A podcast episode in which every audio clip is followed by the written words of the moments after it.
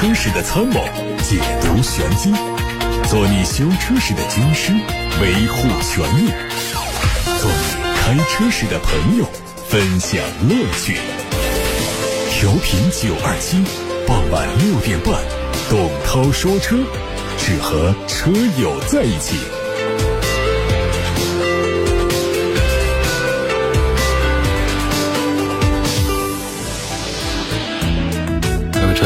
晚上好，欢迎在下班路上听董涛说车，我是董涛。直播中欢迎大家把选车用车的问题发到直播间。看新闻。日前，陈联会秘书长崔东树又发文了。九月份全球汽车销量达到了八百零九万台，同比增长百分之十一，较二零一七年九月仍然稍低百分之五，处在历年的次高位。今年一至九月的全球汽车销量达到了六千五百多万台，同比增长百分之十一，但距离二零一八年的高点水平差距还是有百分之六点六，差距水平在缩小。中国汽车市场对全球车市的影响极其巨大。二零一六到二零一八年，中国汽车占全球百分之三十左右的份额。二零一九年下降到百分之二十九，但仍然具有绝对优势。二零二零到二零二一年回升到百分之三十二。二零二二年中国份额上升到百分之三十三。二零二三年的份额又下降到百分之三十二，是中国市场春节因素和车购税优惠政策退出的正常体现。今年北美洲和欧洲市场的份额全面回升，南半球。市场走势偏弱。丰田汽车发布了二零二四财年上半年，也就是二零二三年四月到九月的产销快报，全球产量较上年同期增加百分之十二点八，达到五百零五万辆，这是四年来丰田第一次刷新上半年产量的历史最高纪录。全球销量也同比增加百分之九点一，来到了五百一十七万辆，创上半年度的新高度。丰田有可能迎来又一年的强劲增长。在所有地区中，丰田和雷克萨斯品牌在非洲的销量增长最快。达到了百分之二十二，其次是中东的百分之十七，还有北美的百分之九点四，欧洲的百分之七。但在亚洲的某些地区，不包括日本来说，销售力相对较弱。部分原因是因为泰国和印度尼西亚等地的经济放缓。丰田在中国市场的表现也不够乐观，由于市场转向纯电和插混为主的新能源汽车，转型动作相对缓慢的丰田只获得了不到百分之一的增长。比亚迪宋 L 正式开始预售了，五款配置的价格从二十二到二十八万。搭配的是 CTB 电池车身一体化技术、智能电四驱，还有智能驾驶辅助，还有云辇 C 系统。外观方面呢，先锋龙须的家族式的风格演化之后更加激进，看上去有比亚迪之前车型上不多见的那种跑动感。官方给它的定义是 B 级先锋猎装 SUV。溜背式的车身、隐藏式的门把手、无框的车门，搭配可以升降的运动尾翼，集齐了猎装车所有应该有的元素。轮胎是采用了前窄后宽。的混合胎，尺寸方面，车长四米八四，轴距两米九三。车里第一次采用了双氛围灯带环绕内饰的设计，屏幕是十点二五英寸的全液晶仪表，搭配十五点六英寸的中控屏，高配还有五十英寸的 AR HUD。中控屏下方是三种气味的香氛系统，扶手箱还配了五十瓦的无线充电面板。动力将提供单电机、双电机两个版本，CLTC 工况下的纯电续航是五百五十公里、六百零二公里和六百六十二公里。网上传出了一张疑似新款特斯拉 Model Y 的实拍图。从图片来看呢，这车头是延续了 Model 3换新版的风格，大灯更加狭长，前包围的造型也略有调整，并且取消了雾灯。车身侧面和现款一致，配备的是隐藏式的门把手，还有隐私玻璃，充电口的位置不变。不过也有网友质疑这个照片可能是 P 的，并不是实拍图。综合以往的报道信息，Model Y 的改款项目啊，改动涉及到了外观和内饰，计划是明年的。十月份才开始生产，但目前还不清楚具体的改动幅度。吉利银河 E 八迎来了全球首秀，预计在年内上市交付。它的定位是纯电动中大型轿车，是吉利银河系列的第一款纯电动旗舰轿车。车头是官方称作为全球首个量产的一体式发光前脸，格栅拥有一百五十八个窗口组成的发光矩阵，可以呈现多种发光效果。侧面同样强调对光的控制，整个车身没有明显的折面，但是却能呈现出明暗光影的变化。车内用了一块四十五英寸的八 K 大屏，实现了超大尺寸一一。体贯穿集成，大屏有效显示区域是目前量产车当中最宽大的，拥有行业最高的百分之九十八的屏占比。搭载的高通骁龙的八二九五座舱芯片和全新的车机系统，估计它的娱乐体验要比 L 七、L 六 NOS 系统要更胜一筹。理想宣布，截止到目前，他们已经有一百一十九座理想五 C 超级充电站投入使用，覆盖了十一个省、三十五个市。理想五 C 超充站现阶段大部分实行的是一加三的布局，就是一个站点配一个五 C 超级充电桩，三个二 C 的充电桩。未来随着保有量提升，会不断升级二加二或者更多配置布局。建设目标方面，理想汽车计划在今年之内落地三百座五 C 超充站，实现对全国十条国家级高速公路。的全线覆盖，覆盖全国四大经济带中的百分之七十的国家高速公路。到二零二五年，高速路段的超充站数量会超过一千座，实现对百分之九十国家级高速公路的全面覆不改以服务好著称的蔚来汽车又推出了专属婚车服务，为用户提供定制化的婚庆用车方案。这项服务目前还在试运营当中，范围是金华等地。只需要未来提供驾享服务，而自备车辆的用户呢，收费标准是首小时一百块，之后是每小时五十元，超时费用同样是每小时五十元。对于选择提供车辆加未来驾享服务的用户呢，可以选择的车型包括了二零二零款的 ES 六、ES 八和 EC 六。套餐一是四小时不限公里，每车收费六百六十六元；套餐二是八小时不限公里，每车收费八百八十八元。超时费是每小时加收一百块，另外还提供 E T 五 T 彩虹车队和未来驾享服务，同样提供四小时、八小时两种选择，收费标准跟上面一样。至于拖挂房车的服务呢，需要在总费用的基础上再额外支付九百九十九。丰田要打造配手动挡的电动车了，为了给用户带来在燃油车上的驾驶乐趣，丰田计划在全新架构。打造下的下一代电动汽车上配手动挡，比如说一款概念车就有了新的量产说法。据了解，这套手动变速箱呢，几乎是完全由软件来进行后台操控，还会从 GR 八六车型上借鉴离合器啊、换挡装置和转速表硬件。当然，驾驶模式的选择功能也不会缺席。海外媒体透露说，用户可以像开燃油车一样的把电动车挂进一档，这换挡的行程很短，脚下的离合器的踏板分量很足，而类似发动机。制动、空挡、滑行等操作也能在电动汽车上实现了。好，大家刚才听到的是汽车资讯，欢迎大家在收听的同时，把选车用车的提问发到直播间，发送的通道有八六八六六六六六热线，还有董涛说车以及董涛说车 Pro 这两个微信公众号。那同时也提醒大家，可以关注董涛说车的抖音号、视频号以及小红书。有个网友说，原来讨论很多的刀片电池、麒麟电池啊，现在都没什么人讨论了啊，这是不是因为电池技术不成熟啊？不是。新闻刚发布的时候。大家关注度比较高，一段时间过去了，它就没人再提了，它就已经不再是新闻，它成旧闻了，还提它干什么？但是事实仍然还是存在的。什么刀片电池、麒麟电池，仍然还是有它的领先的地方。就是我们现在电池技术总体上讲，相对过去成熟了很多倍，但是呢，离我们业界的要求，像它的充电效率啊、它的安全性啊，还有它的电池容量这方面的、体积方面的、成本方面的、环保方面的各种问题，仍然还。有很大的进步的空间，留给我们的科学家们去攻克、去解决。是不是同样的二点零 T 高功率、低功率，普通人感觉？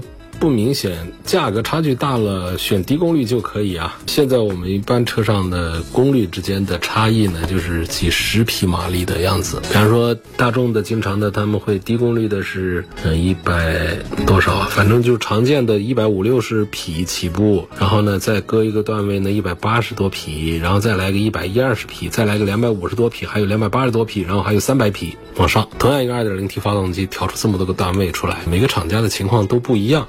所以这么小的段位之间呢，说实话，你找这个一百五十六匹和一百八十三匹之间的这种差异的话，它还真的就不明显。但是你一百五十三匹和两百五十三匹之间的差异，它就比较大了。那会不会开车的上去，我觉得都能感觉得出来。那么这种达到了大几十匹、上百匹的差距的发动机呢，那就不仅仅是说它在这个电脑软件上、ECU 上它做了不同的程序设置了，它会对发动机内部的一些关键的曲轴啊。连杆呐这些物理件进行强化处理。那这高功率和低功率的是不一样的，所以就是劝大家不要刷大的功率变化，刷了以后你的硬件不跟着改的话，这对发动机也不好。但是刷小的这种呢，小几十匹的一点刷的话呢，那平时开车的区别啊，确实是也不是太明显啊。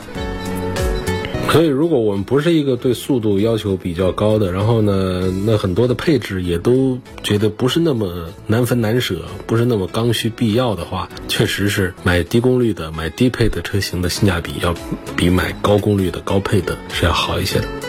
去 4S 店看车试驾有什么技巧吗？如何通过有限的路程试驾了解汽车哪些方面的性能优劣呢？新能源车和燃油车的试驾有什么不一样？这两个车的试驾没什么多的不一样，反正就上去开。看车试驾有什么技巧呢？这就是你不是买车的时候，你买房的时候、买衣服的时候、买什么的时候，你要还价的时候，都有一个基本的一个心理战在里头。就是，但是这也没有一定之规啊。就大多数情况下，是你不用表现出那种特别强烈的。意向出来，这样的话呢，你的还价的空间会更大一些，你出身走开的这个可能性也就更大一些。然后多对比几家之后呢，套到真话，得到底价。那我说这为什么说它是一个普遍性，不是一个绝对的呢？就是有一种情况，它也可以达到一个一步到位的价格谈判的结果，就是进去说我不跟你谈多的，就是这车什么价格，我已经看几家了，你现在给我个底价，我今天就提。这种情况也可以短平快的走捷径、抄近路，马上拿到这个车的最低的价格。但这种可能性呢，就是除非你真的做到了这些工作，不然的话，大多数的销售人员仍然不会把底透给你，他还会试探这个人是在蒙我还是怎么样子的。他们的经验比你要丰富，天天在接触这销售人员是以这为业的。他除了在一线天天实战之外呢，他们底下还会经常开会沟通研究精准人群呐，不同的价值等级的这个。客户人群呐，不同的客户的判断呐，然后应对啊，这些方面那是一套一套的。所以，我们消费者在还价的时候，往往会处在一个信息不对等的一种状态下。解决的唯一办法呢，就是多比较、多看。然后呢，轻易的不下决定，这样的可能性会更大一些，就是得到相对更低的价格。至于说如何通过有限的路程试驾了解这个汽车哪方面的性能优劣，这车呢？在短距离的驾驶当中，有几个方面我们是要了解。第一个呢，就是方向的轻重，然后就是我们的刹车的好坏、动力的强弱，然后就是底盘悬挂的那种整体感，软呢还是硬呢？包括车厢的噪音大小怎么样？还有就是坐姿啊，我坐的这个位置，沙发。椅子舒不舒服？我的方向盘能不能调到自己喜欢的这个高矮程度？我们的脚下的刹车油门踏板跟我的身高、跟我的体态是否匹配？这就是我们在试驾的时候要在短距离当中要求的找到的这几个方面的评价。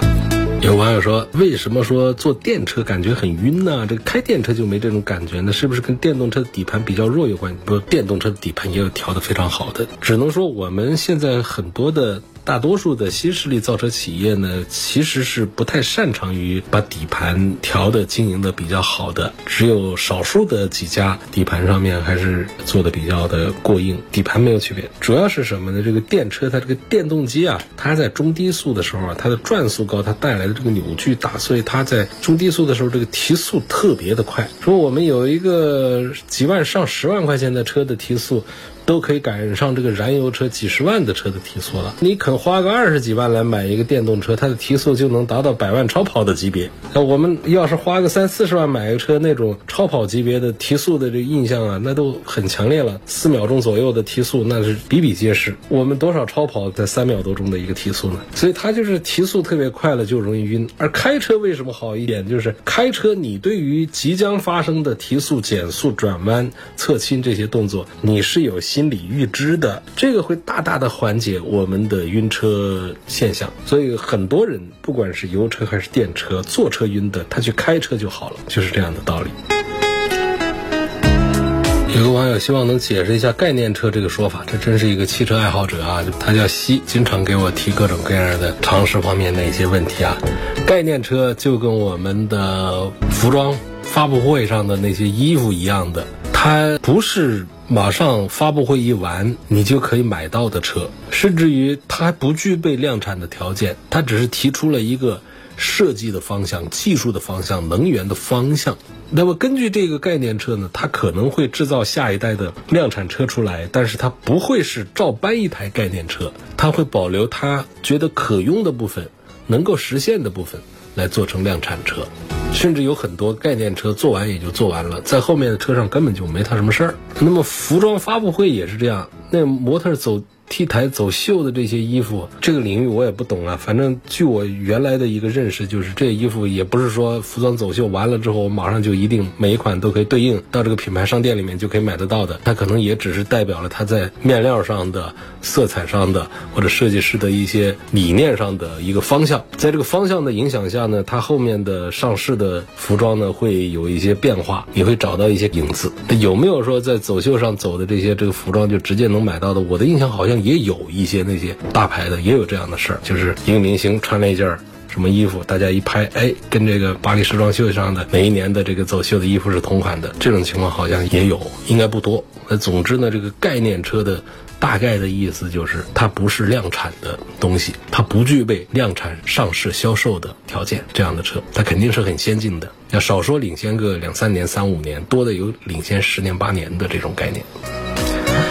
网友问：汽车油箱里的汽油啊，一般保质期是多久啊？还有新车的电池多久不开会影响启动？电池多久不开打不着火，取决于两个方面：一个这电池还健康不健康；第二个呢，我们车上的。漏电严不严重，以及我们车上的静默状态下的这种用电器的耗电量大不大？如果一切都好的话呢，放个两三个月也应该能够打着火，没有问题。我觉得放个一两个月以上，如果还能打着火，就证明我们的电池比较健康，而且车里的电路线路的这种漏电的现象都比较轻微，都没有问题。但我们有过一些朋友就放那儿停不到一个月。车就打不着火了，我觉得这要检查电瓶，还要检查漏电的情况。电瓶放到这儿，不管跟车连不连上，就搁在那儿，它都有一个自然消耗。但是这个自然消耗的速度是非常的慢的，不至于说放个个把月，这电瓶就打不着火了。那种情况下，还是要检查电瓶的健康状态，检查一下我们车上的运电器啊。还有这线路啊，有没有漏电的情形？关于汽车油箱里的汽油保质多长时间？一般的说法是三个月。其实，在密封的环境里头，汽油它不会变质。但是我们油箱不是密封的，油箱口就那样一拧，它怎么密封呢？而且油箱里头有空气带来的问题，就是汽油它就容易有挥发、氧化、水污染这样几种情况。汽油啊，它的密度、它的燃点都比柴油要。低，它的挥发性比柴油大。柴油可以随便一个铁罐子可以放好长时间，这个汽油的保质期它就比较短，而且更容易受到温度、湿度这样环境因素的影响。所以通常的说法就是，汽油在油箱里头的保质期在三个月左右。三个月之内不用担心它变质，三个月之外其实也可以用。我是有过这样的经验的。但是呢，你如果一定要给一个数字来说这个保质期的话，目前你要到网上去百度去搜的话，几乎千篇一律的都提到这个三个月。这么一个时间概念，这个汽油呢，它之所以能够作为汽车的发动机燃料，是因为汽油的挥发物啊，它跟这个空气当中的成分呢，它形成一个稳定的混合物这样的一个特性，所以呢，汽油的挥发物呢，很难和空气形成一个稳定的可燃物而变质的话，这个汽油它就不能用。第二个，汽油的氧化，就是它里头一些物质呢，容易和空气当中的氧。发生反应就发出酸性的这种气味，颜色变暗，产生胶状的颗粒，就容易堵我们的这个过滤器，影响这个燃烧的效果。再还有就是空气当中啊有水分呢，长时间的在暴露的状态下就会水化气化。有个网友问了我一个关于刹车异响的话题。他是传祺 GS 四的车主，说最近两周啊，开车踩刹车的时候呢，能听到车外传出那种吹哨子似的尖锐的异响声，是不是刹车盘生锈了呢？还是别的问题呢？刹车踩的浅、踩的重都不会响，踩到中间位置啊就一直响。这车呢，每天上下班六十公里都是停地下车库，想问这是刹车零件问题，还是有什么安全隐患？首先这个事儿呢，就是不要停留在。提问的阶段，他得赶紧去修刹车，没有小事。这个重要性的话，大家认识是一致的。有异响，有可能是小问题，也有可能是大问题。而且不管是大问题、小问题，在刹车上它都可能产生不好的一些后果。你看，原来有一些批次的车呢，就买回来就一直投诉不断，说这车的刹车有异响，但是呢，它不影响刹车的效果，而且是个豪华品牌，厂家就解释说，呃，这就是我们这个刹车片呢，为了抗磨损，所以我们在刹车片当中加了一些材料，发出了这样的声音。首先排除，我觉得你这种情况排除了。刹车片、刹车盘本身的这个问题，应该讲的就是看这个刹车盘、刹车片上是不是有异物导致的。就这异物为什么在轻踩、重踩的时候没有呢？轻踩的时候摩擦力不够，重踩的时候呢，它直接把这个摩擦给克服掉了。所以它就是在一个中间段位的时候，这个摩擦力不大不小的这种异物，它就传出这样的响声来了。这样的检查也是很简单的。那么刹车。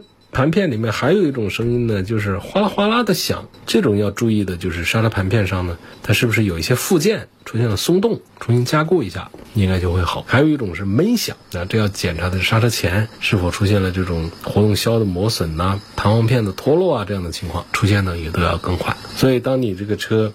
有这样的尖叫的时候，再忙也抽时间，不用说一定要到四 S 店去啊，你可能就就近找一个大一点的连锁品牌的那样的汽修厂，你进去请别人帮你简单的排查一下，是大问题还是小问题。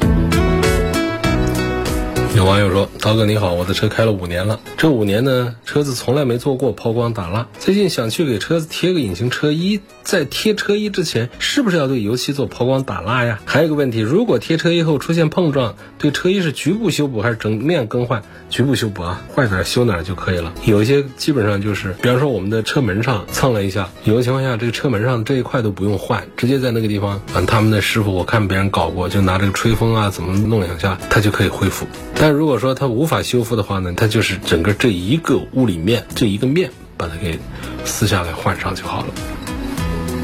贴隐形车衣之前，像你这开了五年的车，肯定是要做一次抛光，把它搞干净，这是很必要的。这油漆表面它是有缝隙的，你要用显微镜打开看就能看到，这缝隙里面都是有脏东西的。这些脏东西呢，就影响了光线的折射，就导致我们的亮度下降。所以我们抛光之后呢，油漆锃光瓦亮的，然后再把这个隐形车衣贴上去，你就不用再担心有东西会腐蚀油漆，降低油漆的亮度了。我们洗车的时候就是把它洗干。干净就可以了，再也不用给这个车做抛光打蜡、镀膜镀金这些事儿都不用了，一劳永逸的一个事儿。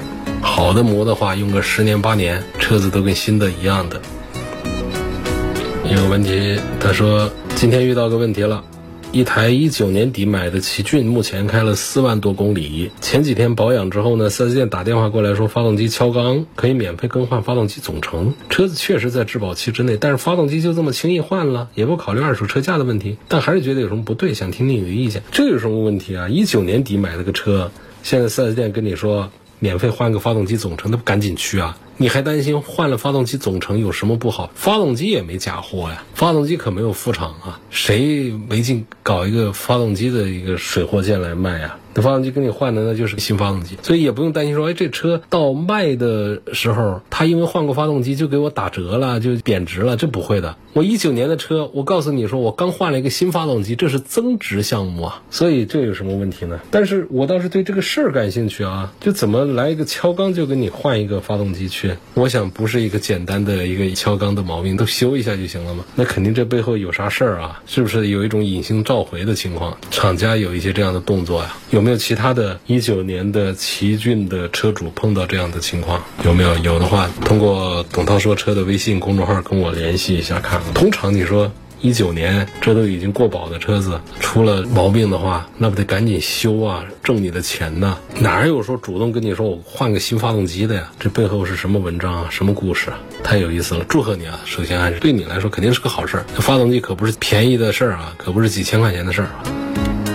问新款的 Model 三和宝马的 i 三给女儿买车怎么选？宝马 i 三呢，其实是更对的是什么传统一点的人的胃口。如果足够新潮，足够年轻的话，其实是第一是更愿意接受这些新品牌，特斯拉在宝马面前属于新的；第二个更愿意接受这种简约的设计，他们更强调自己的个性，而不强调这个车赋予我什么东西。所以你会看到像特斯拉这样的车的话呢，高端产品呢还是年纪大的买的比较多，因为高端车型它也不简约了，它里头的这个仪表啊、两块仪表啊，它各个方面做的那就是按照这个高端豪华车的这种东西来做。它到了三和 Y 上，那真是能不给你安什么就不给你安什么。搞得跟个毛坯房似的，那么这样的一种做法呢，其实在年轻人当中这是很时兴的、很潮的一个做法。所以问女儿意见吧，给她看，绝对从车的驾驶感受。从技术含量这些配置各个方面来讲的话呢，我其实是认可特斯拉的 Model 3是比宝马的 i3 是要强的，是要好一些的。就是单纯的讲车是这个样子，因为 i3 它不是一个纯电动平台下的一个产品，而且传统汽车厂家在制造这个电动车的时候，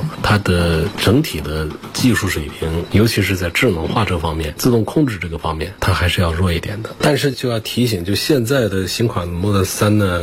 你买了，可能过个几个月，极有可能会出现个一两万以上的这样的降价。目前是新车顶着价格，这个车的成本是比上一代要略低一点的，这是厂家控制的事儿。它明明可以再低卖个一两万块钱，还有利润的，只是因为新车价格顶在这儿。但是 i 三就不一样，这优惠嘎嘎香了。从这个角度的话呢，你也可以优先考虑一下宝马的 i 三。今天就到这儿了，感谢大家收听和参与。每天晚上六点半到七点半钟直播的董涛说车，错过收听的欢迎通过董涛说车全媒体平台收听往期节目的重播音频。他们广泛的入驻在微信公众号、微博、蜻蜓、喜马拉雅、九头鸟车架号、易车号、微信小程序梧桐车话等等平台上。还提醒大家，董涛说车 Pro。微信公众号上，今天上节目时间刚刚发布了我的新的一篇原创文章，写的是三菱汽车退出中国的背后的一些事儿，挺有意思，欢迎去看一看，并且帮忙转发，帮忙宣传一下董涛说车的原创文章，在董涛说车 Pro 这个微信公众号上发布的。同时也提醒大家，记得关注董涛说车的短视频平台，就是同名的抖音号、视频号、小红书上搜“董涛说车”四个字就可以找到我的账号。祝大家晚餐愉快，明天的这个时间六点半钟。我们继续说车，再会。